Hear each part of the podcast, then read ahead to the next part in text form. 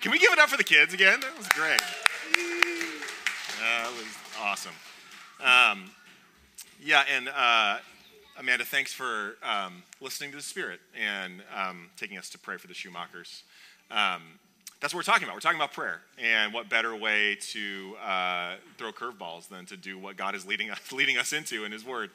We are going to be doing a 4-week series on prayer, but actually over the course of the whole summer, we're going to do some mini deep dives on a handful of what people might call spiritual practices or disciplines or rhythms of life. Language varies, but we are going to be spending 4 weeks on prayer, 4 weeks on how we study Scripture, 4 weeks on simplicity and Sabbath, and 4 weeks on generosity.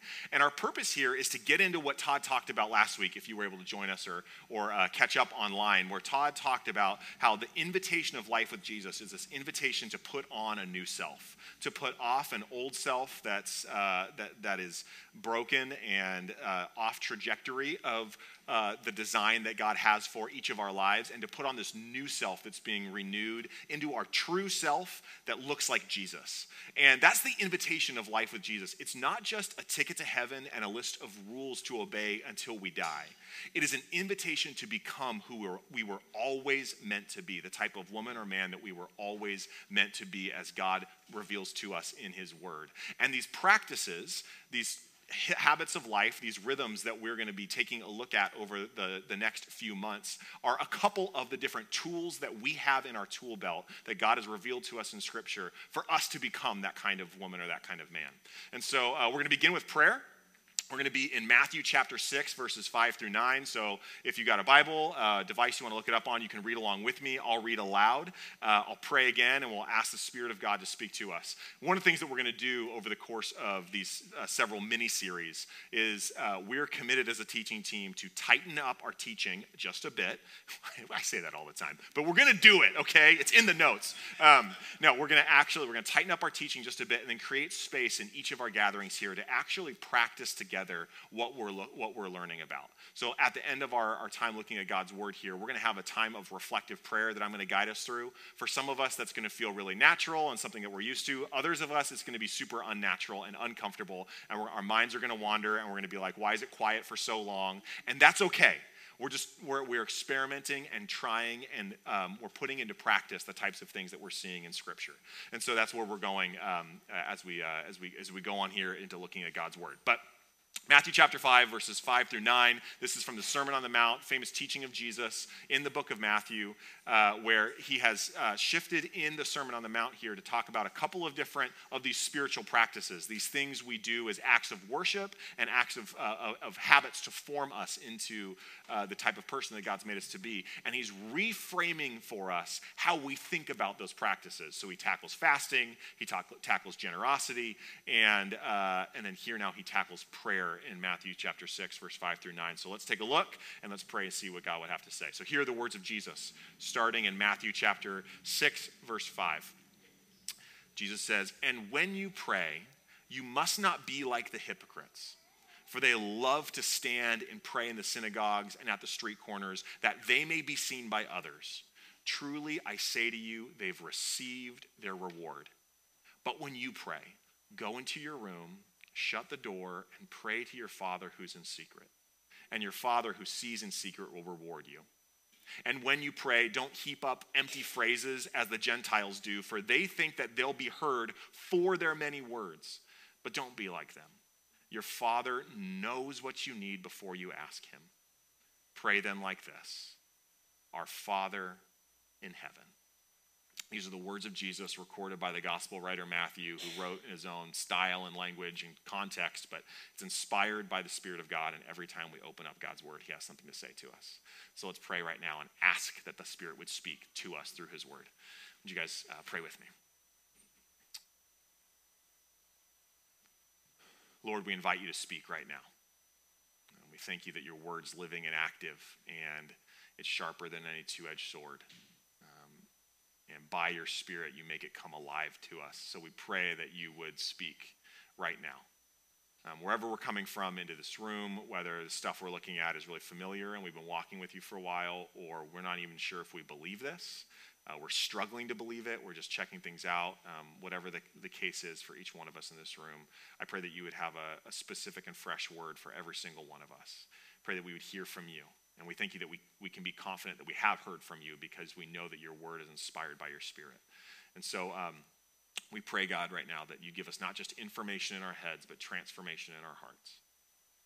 And let's just take a moment right now, each in our own way, whatever words feel comfortable to you. Let's just take a moment and ask God to speak to us. Something like, Lord, would you speak to me right now? Let's just take a moment to each ask that in the quiet of our own hearts.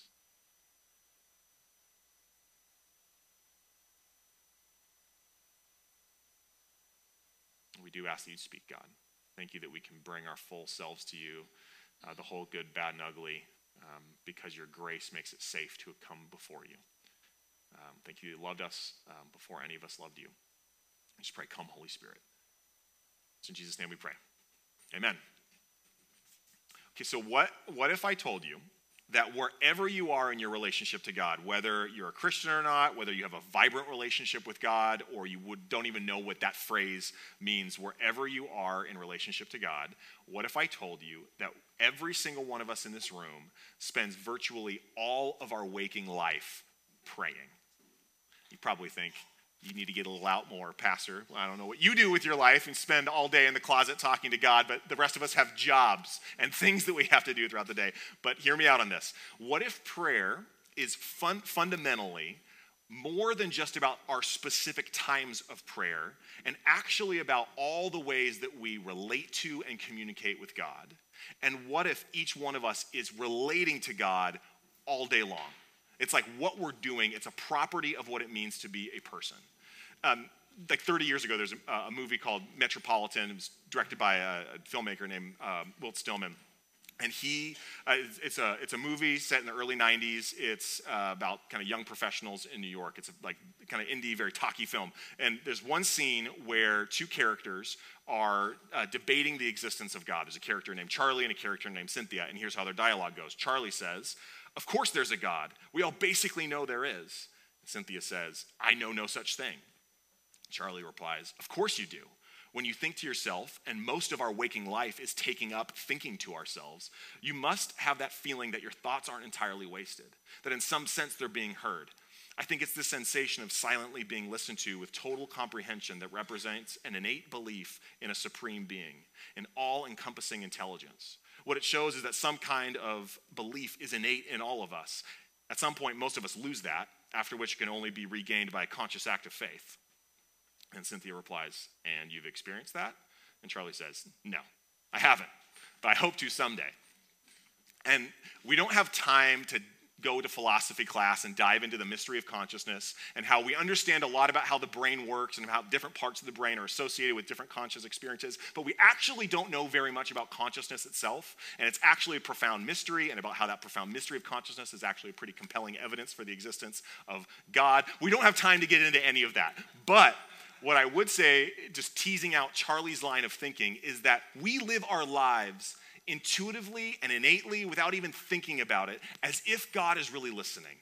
We live as if our thoughts matter, as if our lives matter, as if the things that we do with our lives matter. We live, it is innate and instinctual to us to live as if God is listening. Is that a sign from God? I don't know. God? We live as if God is listening. And this is an interesting observation given the way that Jesus starts his teaching on prayer here in Matthew chapter 6, where Jesus begins his teaching on prayer, and he doesn't begin it with a definition of prayer. He doesn't begin at least with a guide for how to pray or instructions for how often to pray or how to build those rhythms into a praying life. Instead, Jesus' intro to his teaching on prayer is all about how we relate to God. He's teaching us on how to relate to God. And this is why a spiritual writer named Ruth Haley Barton defines prayer like this. She says, "Prayer is all the ways in which we communicate and commune with God." Another writer, Jennifer Kennedy Dean, put it like this. She said, "Prayer will work as God intends for it to work when it becomes what God intends for it to be. Prayer is not an activity, but a relationship. Prayer is not a formula, but a life.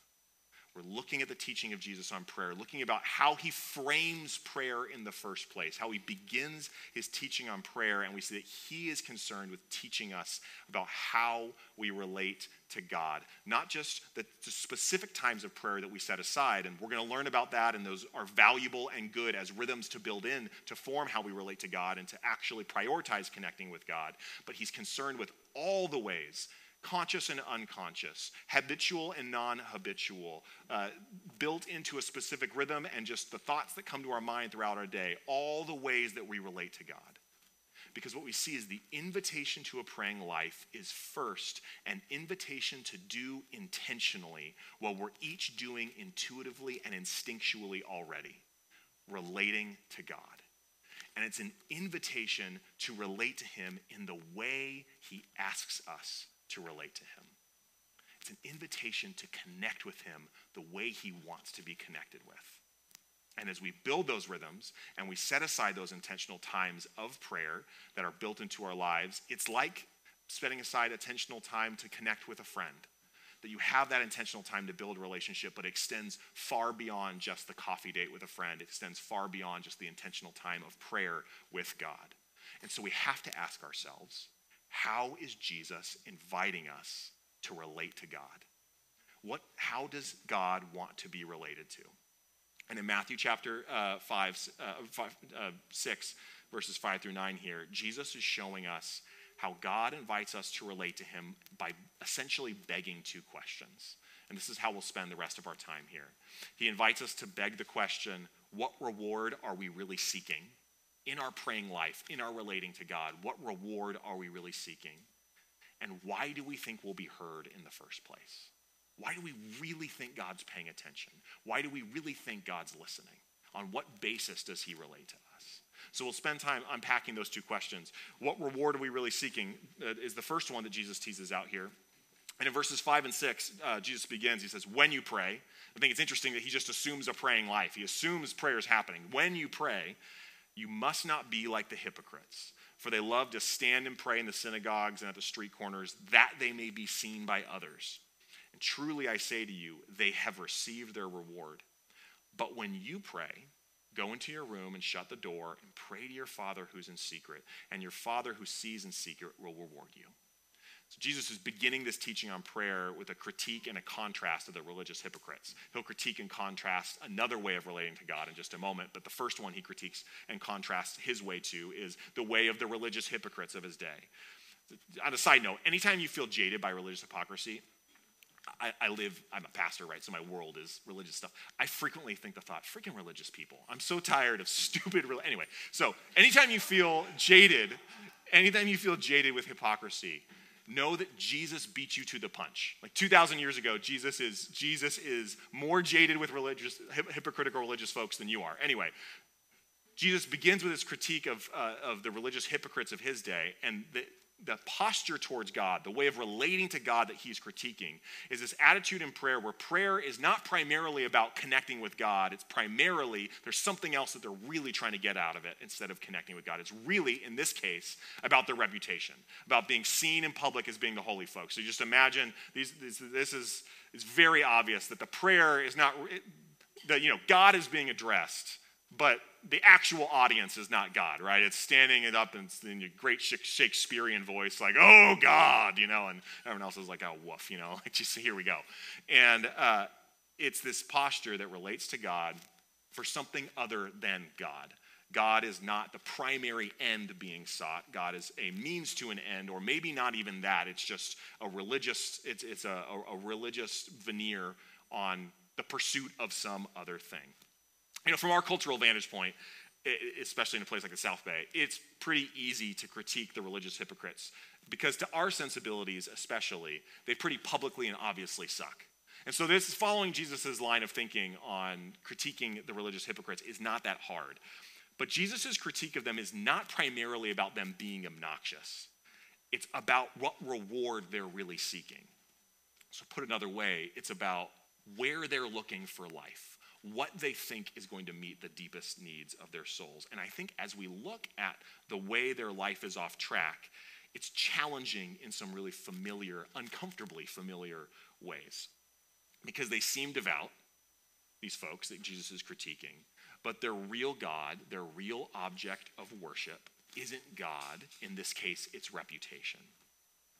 And in getting that reward, in getting the reward of people noticing them for their religious devotion, Jesus is not saying that they're getting something that they actually need. He's strongly implying that they're getting less than their souls need. So he says they've received their reward, but it's not hard to read between the lines and see the subtext that that's not a good thing. Jesus isn't saying like, oh, good for them. They got what they were seeking. They got what they were after. He's sharply critiquing that they shouldn't have been after that in the first place. It shouldn't have been where they were looking for life in the first place. And so the question that Jesus begs as he teaches us about prayer by teaching us how to relate to God is this: what reward are we really seeking?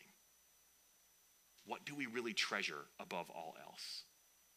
In our way of relating to God, in life itself, what do we think is going to meet the deepest needs of our souls? The religious hypocrites, based on their actions, it's clear that what they think is going to meet the itch of their souls is being seen as good by other people. If people just see me as good, then I'll have it made in the shade. Then everything will be okay. That might not be it for us. It could be any number of things that we could think of that we might look to do something for our souls that only God can do. For some, it's maybe it's not the reputation sort of thing that the religious hypocrites are going after. Maybe it's an exciting lifestyle. If I just have the freedom to do exciting things in my life, if I just have the freedom to live the way I want to live, then everything will be all right. Of course, that's not a bad thing. We all hope for such things. But is that what our souls were really made for? A good thing, but is it really what our souls are made for? Maybe it's the Christmas card picture perfect ideal of a family where everyone is doing all the things that we hope for them. Our kids are thriving in all the ways we hope for them to thrive, and we've got the white linen shirts and the Christmas card picture over on Rat Beach, and it looks wonderful and amazing, and everything in our family is exactly the way we want it to be. If our family was just the way we want it to be, then everything would be okay in my soul, then all would be right with my soul. Wonderful thing to hope for, to have your family be thriving in the way that you hope for. Is it really what your soul most needs? Or maybe it's career success. When we just close this deal, when I just start this venture, when we just increase our market share by this %, when I just get this promotion, when I just get to the place that I think I deserve to be at, then everything will be okay. Maybe it's maybe it is your reputation, but not in a religious sense. Maybe you want to be known, whatever it is. There's all kinds of good things, mostly good things. But when our reward or our treasure, when our true object of worship is anything other than God, it won't give us what we most need. It won't do for us what only God can do. We were made to orient our lives around God. We were made to treasure God. We were made to find our truest sense of self in Him. And when we look to other things, as we all do when left to our own devices, it's part of the great narrative of Scripture that this is the trajectory of humanity when left on our own. It's a pretty good summary of what the Bible calls sin.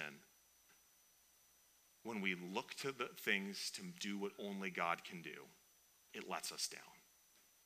It either leaves us feeling empty or puts us on a trajectory of being formed into less than we were meant to be as we seek that thing. This is like a concept that I'm like obsessed with. So I have a running note in my phone of all these examples that I just like see over the years, conversations, things that come up in stories or films or whatever, of examples of how what the Bible calls idolatry, looking for life apart from God, how it ultimately lets us down or sets us on a broken trajectory. One of my favorite examples is from about 20 years ago. It was after Tom Brady won his third Super Bowl. And he gave this really interesting interview. This is how the interview went. So Tom Brady says to the interviewer, he says, "Why do I have 3 Super Bowl rings and still think there's something greater out there for me? I mean, maybe a lot of people would say, this is what it is. I've reached my goal. But me, I think, God, there's got to be more to life than this." The interviewer asked, "What's the answer?" And Tom Brady said, "I wish I knew. I wish I knew." So here's a person setting up this goal. This is what I'm after in life. This is the thing. If I Super Bowls, if I'm the best, first Super Bowl ring. Okay, maybe it wasn't the first. Maybe I got to have like a dynasty. So it's the second one. Okay, maybe it's not the second one. It's the third. Get the third. And it's like, gosh, is this really all there is?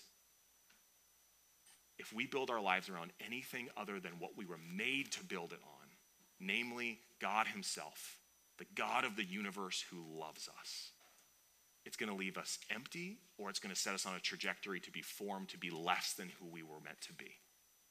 And so we have to ask ourselves, where are we looking for life?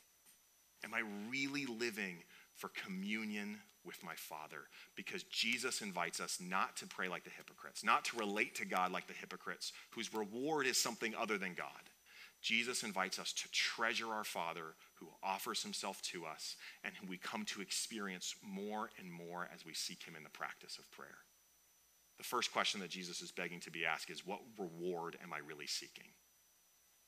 Really seeking God? Do I see God for who he really is? My Father, who is not just someone to be appeased or someone who's good to relate to, because that's what good people do, but he's a treasure in and of himself. The value is the relationship. That's the first question. Second question that's begging to be asked is, why do you really think you'll be heard? Because here's where Jesus goes with his second critique and contrast. In verses 7 and 8, he says, so first is contrast against the religious hypocrites. Then Jesus says, and when you pray, do not heap up empty phrases as the Gentiles do, for they think that they will be heard for their many words. Do not be like them, for your Father knows what you need before he asks. So now he's contrasting not just what you're seeking, but why you think you'll be heard in the first place, why you think God is listening in the first place. And he says, he's critiquing this pagan approach to God, and I don't use the word pagan in some sort of derogatory way. It's just a description of a particular way of relating to the divine. It's a different system of thought than the way of Jesus. And he's saying this way, it envisions there's something about what you're doing that's the reason that God will listen. In this case, it's the many words. It's like, if I just pray the right way, if I say it the right way, if I say it enough, or if I'm doing the right thing in my life, if I've done the right ritual, I've been obedient enough, then God will listen.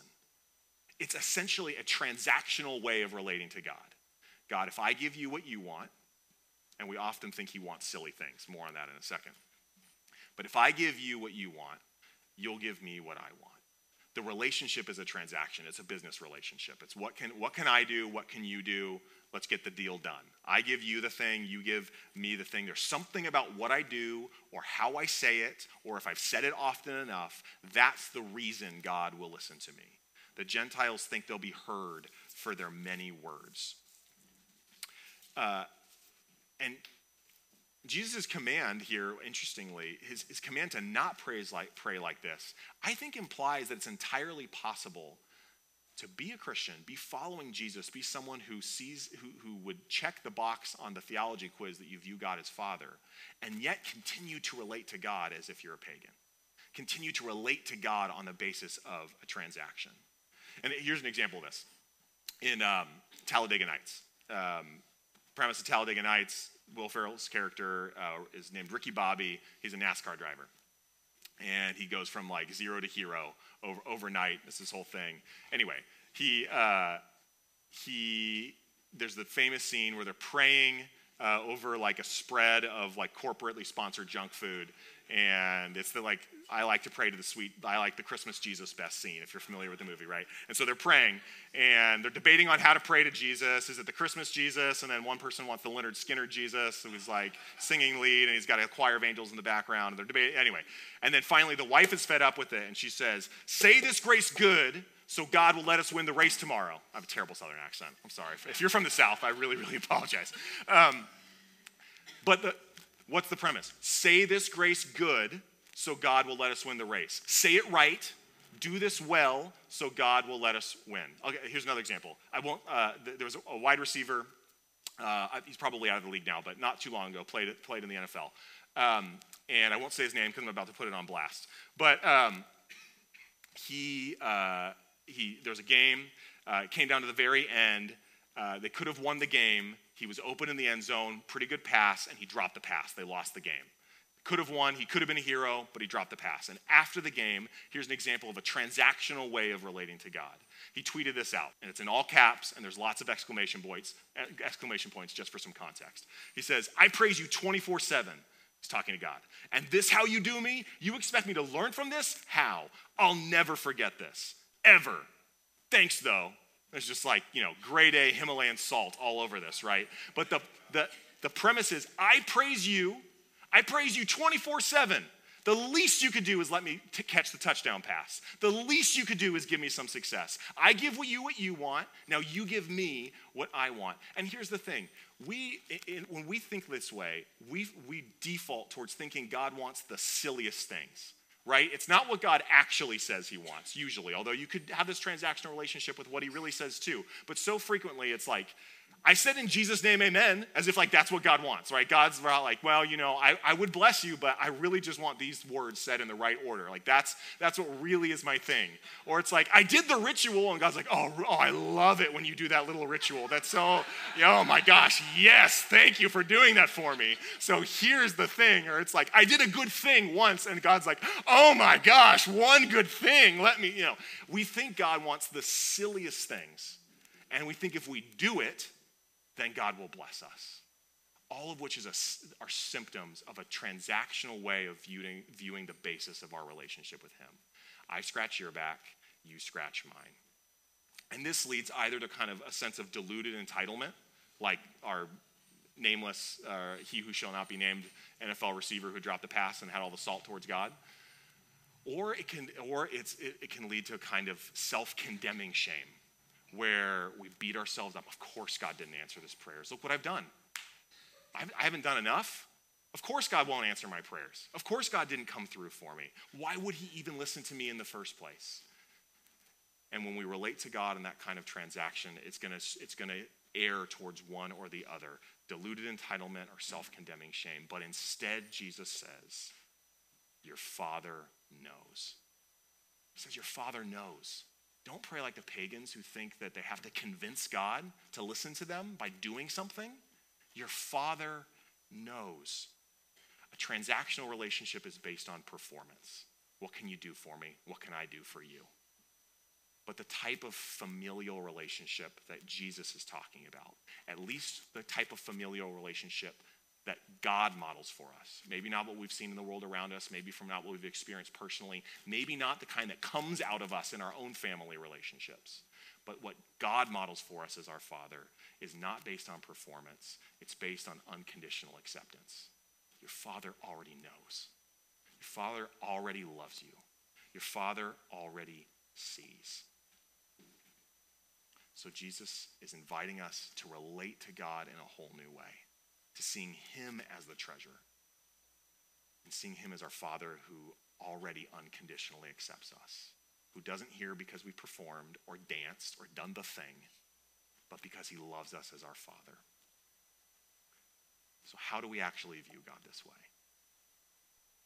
I mean, there's not a person in this room for whom relating to God this way is natural. On the one hand, we're all sinners who sin, and we're tainted, our view of God is tainted by that reality. On the other hand, we live in a world where we've been sinned against, and we've internalized messages of God based on that reality too. There's some really interesting research that seems to indicate pretty strongly that our default concept of God, the way that's just kind of like innate and intuitive in us, is really largely shaped by like a composite of our caregivers when we're young, that we build this kind of idea of what God must be like based on what we've experienced as authority in our lives. And so how do we shift from that to how God is inviting us to see him, to how God really is? And this is the beauty of prayer. Because in the beauty of prayer, we're in the lab, learning to relate to God in a new way, learning to ingrain and build new habits of how we think about God as we come to God and say, you're my Father. This is who you are. This is who I believe you to be because it's who you say you are. It's the beauty of prayer that we learn to relate to God in a whole new way. And we see that way of relating to God no more powerfully than when we see God revealing himself to us as Father by sending Jesus. When we look at the cross. Because when we look at the cross, we see a God who withholds nothing. We see a God who gives of his best because he loves us. Or we see the Son of God, the creator of the universe, entering into human history, doing what we haven't done as our representative, living with perfect relationship with the Father, and taking on my sin and your sin into himself, bearing the full penalty and weight of it, letting it crush him that we might be reconciled to God. When we see a God who gives that kind of cost, who gives to us that, who loves us so much he's willing to bleed, he's willing to let it hurt. When we see that kind of God, we see a Father who loves us. And so as we pray as those who see the cross and see the love of God in it. We learn to relate to God in a whole new way. So right now, we're going to pray as we close. We're going to have some space. I'm going to invite the band to come up, set the mood for us a little bit, not to be cliche. Let's just tickle the ivories behind our prayer time here. But to kind of fill the space, to kind of remove any uncomfortable silence, we're going to have them play behind us. And I'm going to lead us in some time praying before God. There's going to be some quiet so that you're prepared for it. But if your mind wanders, that's okay. Right now, we're going to create space to relate to God intentionally. And we're going to relate to God intentionally in response to what we just saw in Scripture. We're going to let God bring anything to mind that might be specific for us in his word. So right now, let's talk to God. I'll speak for us, and then I'll guide us into some time of connecting with him. So let's just I'll just begin by relaxing, and if you need to take a deep breath, take a deep breath. Pay attention to your body. If there's any part of you that's tense and you just need to relax, you need to unclench your jaw or unshrug your shoulders or let your hands be relaxed, whatever it is, just relax. Take a moment to just quiet your soul. And Lord, we pray that you'd speak to us right now. We thank you that we talk to you, that by your Spirit, you're still speaking to us. You bring things alive from your word. So we pray that you would you speak right now? We pray, come Holy Spirit.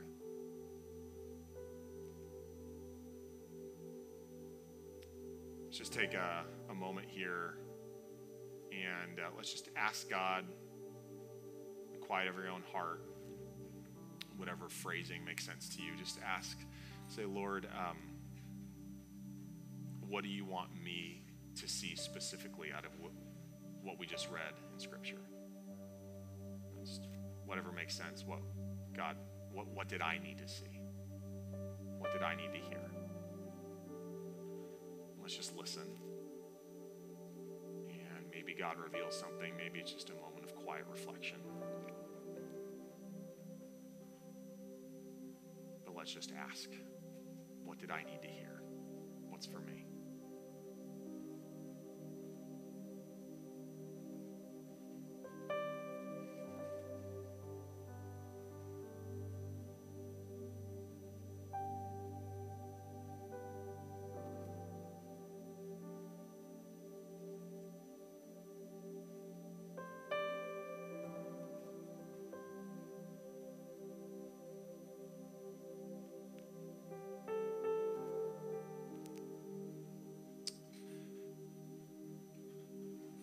That train of thought, thinking about God revealing to us as our Father who's himself the prize. Let's ask God to reveal if there's any false reward, any counterfeit reward that we're living for right now in this season. And this isn't to beat ourselves up or to shame us or make us feel like we are scolded. It's for our freedom. And this also isn't to criticize ourselves for wanting things. It's good to want things. This is evaluating. Is there anything? It's not just that I want it. It's that I think it's going to give my soul something that only God can give me.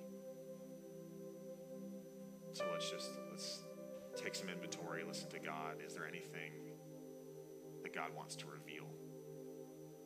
that category. God, is there any false reward I'm living for?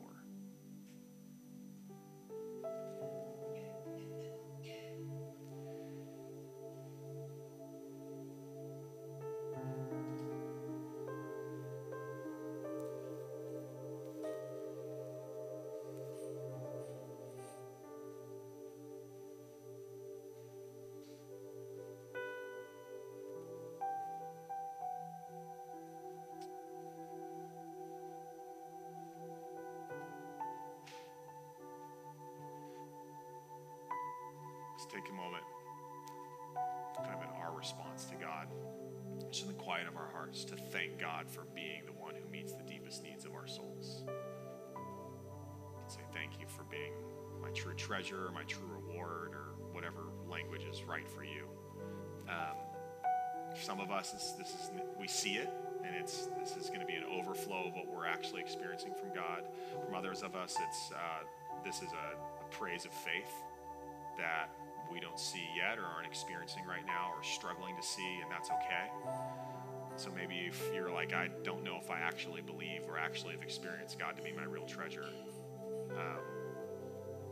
take this time to ask God to show you that, to ask God to meet you in that way. But let's just pray and praise God that he is our true reward.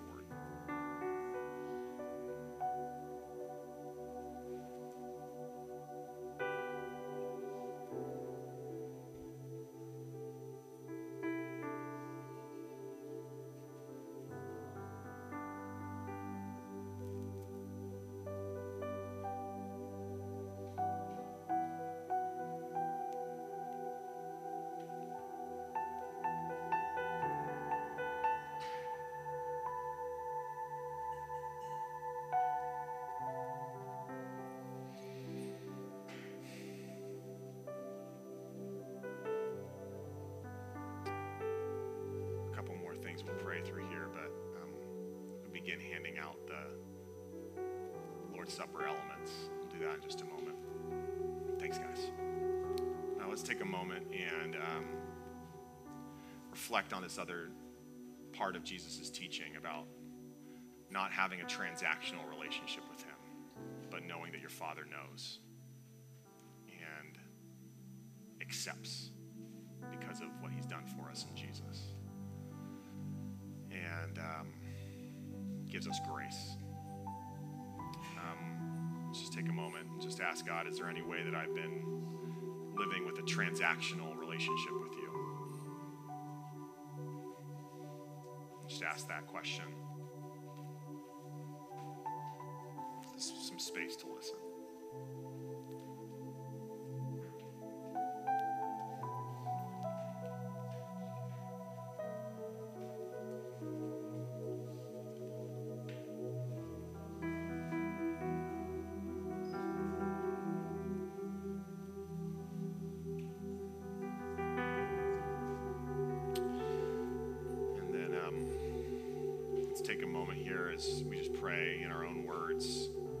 Talk to God and thank him that he relates to us on the basis of his grace.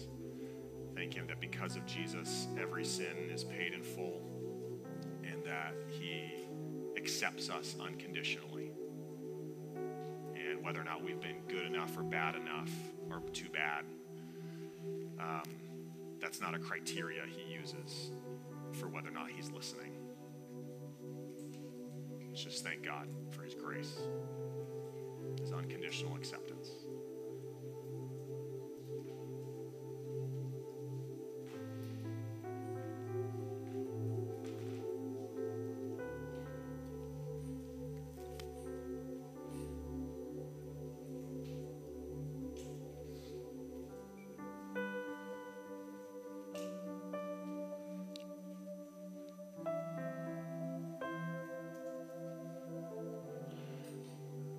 Close here, just everyone's kind of this quiet place of reflection and no one's looking. If you feel that the Lord is inviting you to relate to him in a new way, there's something that you're like, God wants to show me a different way. I'd love to pray for you. And so no one's looking, and everyone hold to that. You just raise your hand, and we'll pray for you. And yes, okay. Yeah, and if that's you and you don't feel comfortable raising your hand, I'm still praying for you. But let's just pray for these folks. God, thank you for the courage that it takes to recognize that reality.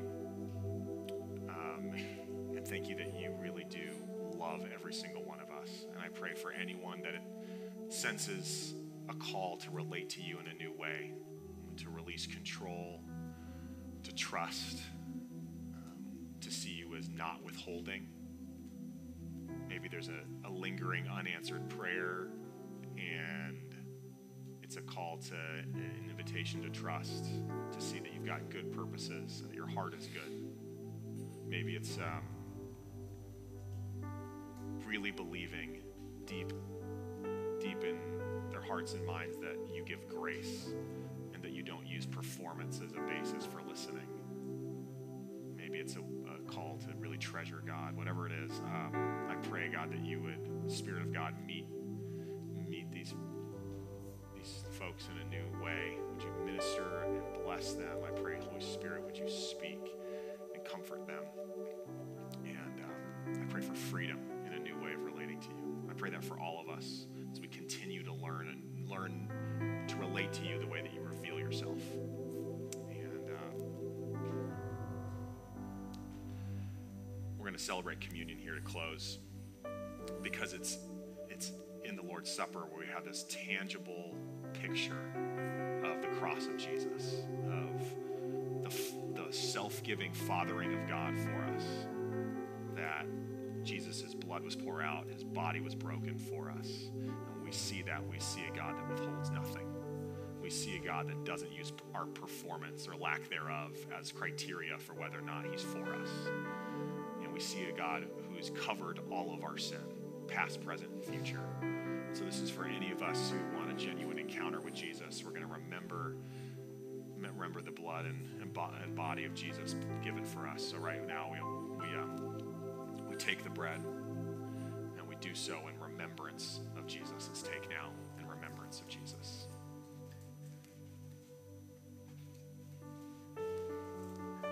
And Jesus took the cup, and he said, "This is my blood poured out for you." It's the blood of a new covenant, a new way of relating to God. And so we take and we remember every sin, past, present, and future, paid for in full on Jesus' cross.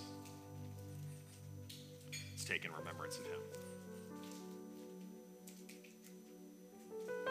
God, thank you that that's true, that our sin really is paid for in full. And we're so grateful for it. Holy Spirit, would you continue to draw us into your presence? Would you, in this series, teach us more about how to relate to you in intentional ways that lead us to seeing you as our true treasure and seeing the grace that you give to us as our Father. In Jesus' name we pray. Amen.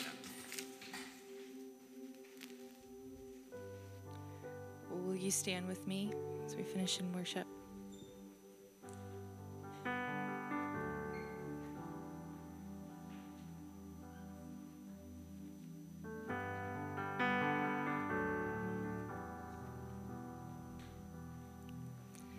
The grand earth is quakes before,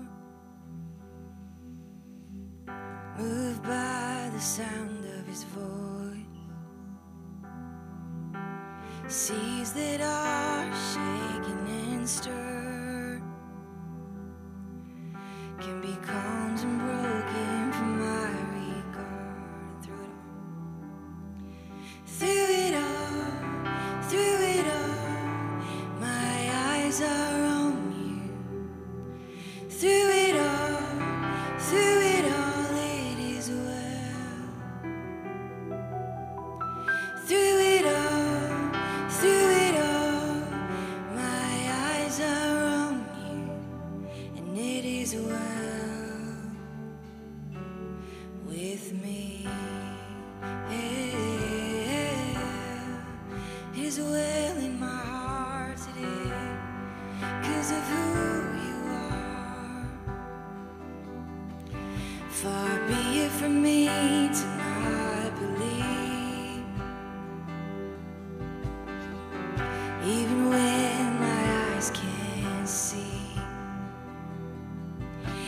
There's mountain that's in front of me. We'll be thrown into the midst of the sea. Through it all, and through it all, my eyes are on you. Through it all, it is well. Through it all. Through it all, my eyes are on you, and it is well. It is well. So let go, my soul, and trust in Him. The waves and wind still know His name. Let go, my soul, and trust in Him. The waves and wind still know His name. Let go, my soul, and trust in Him. The waves and wind still know His name. The waves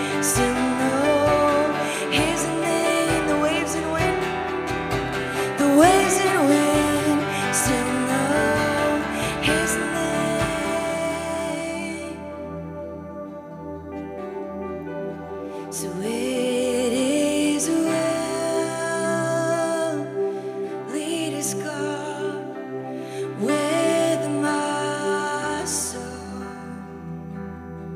is well. It is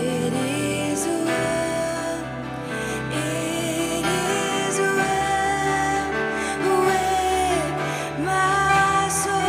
sing that again. Wash over us, God. It is well. It is well with my soul. It is well. It is well with my soul, because of who you are, Lord. It is well. It is well with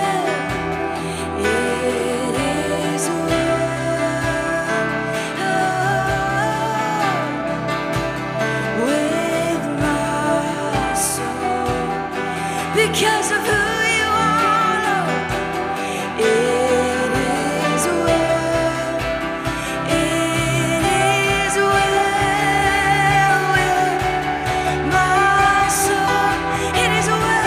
soul.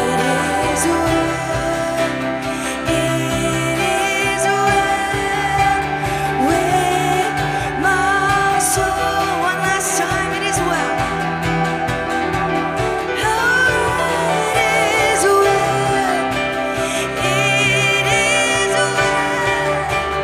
it all, my eyes are on you.